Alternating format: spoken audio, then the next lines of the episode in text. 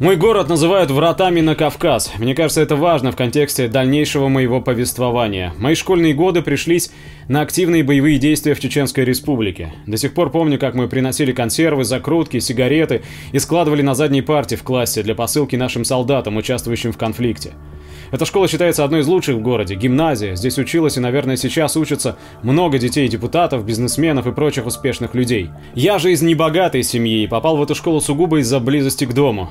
Стоит ли говорить, как классовое неравенство бросалось в глаза, ведь дети любят выставлять свое превосходство, в капиталистическом обществе в первую очередь финансовое. И так получалось, что в основном это были дети чеченцев, дагестанцев, карачаевцев и так далее. Бедных чеченских детей после школы увозили водители на личных автомобилях. В такой обстановке в моем неокрепшем уме взращивались, кажется, сами собой правые взгляды. После девятого класса, в начале 2000-х, я поступил в колледж связи. Перспективная специальность. Нам так и говорили, что в ближайшие годы после нашего выпуска это будет одна из самых востребованных специальностей. Тогда же одногруппник записал мне диск с правой музыкой. Калаврат, коррозия металла и другие. Очень агрессивная, очень мотивирующая музыка. Невероятно, как музыка может сильно влиять на сознание людей, направлять их. И уже через полгода я ходил в местный спортивный клуб, где занимались в основном люди правых взглядов. В этом клубе занятия практически ничего не стоили, если ты правильных взглядов. Даже как-то попал на законспирированный концерт Калаврата в нашем городе. Чтобы туда попасть, надо было сделать несколько остановок в разных частях города, на каждой из которых тебя встречали и говорили, куда ехать дальше. В клубе, где проходил концерт, больше сотни молодых людей. Они вскидывали руки к небу и кричали «Зиг Хайль». А мне стало противно, что-то поменялось во мне в тот самый момент. Может, я осознал, что мой юношеский интерес зашел слишком далеко или чего-то испугался. Я ушел с этого концерта, не продержавшись там и полчаса. С того дня я перестал ходить в этот спортивный клуб, а свободное время посвящал техническим книгам по системному администрированию и практической работе с непопулярными для пользователя, но востребованными на рынке Unix операционных систем. Я этим стал интересоваться. Стал подрабатывать летом на стройке, чтобы хватало денег оплатить интернет на учебный год. Но взгляды не менялись. Как они могут поменяться, когда, везя картошку, которую помогал выращивать родителям на даче, из окна разваливающегося троллейбуса видишь, как мимо проезжает очередной Арашуков на спортивной машине.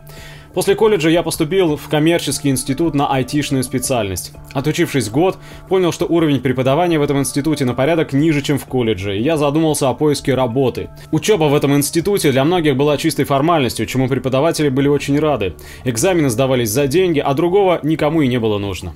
Устроился на работу системным администратором в крупный ритейл. Повезло, брали по практическим знаниям, а не по бумажкам о высшем образовании.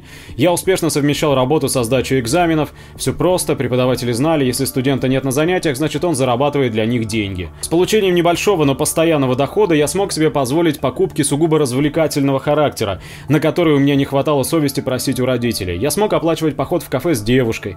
Может быть неудивительно, но с изменением моего финансового положения начали меняться и мои взгляды взгляды, как менялись и взгляды моих старых знакомых.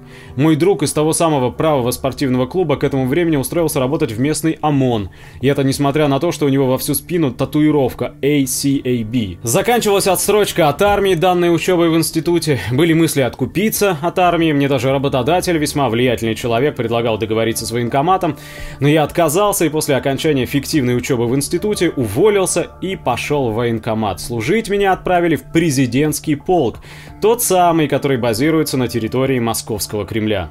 Офицеры, под командованием которых мне выпала честь служить, были профессионалами своего дела, образованы, строгие и справедливы. Один из моих регулярных постов находился внутри мавзолея Ленина, у самого входа. Бдительно смотреть и отсекать злонамеренных людей или попросту предупреждать, что после яркого солнца им будет сложно перестроить зрение в полумрак мавзолея. Инструктаж перед каждым таким заступлением нам проводили непосредственно у саркофага с телом Владимира Ильича Ленина. Во время посменного отдыха в спецпомещении у нас была памятка для обязательного ознакомления, что-то вроде небольшого экскурса в историю создания мавзолея.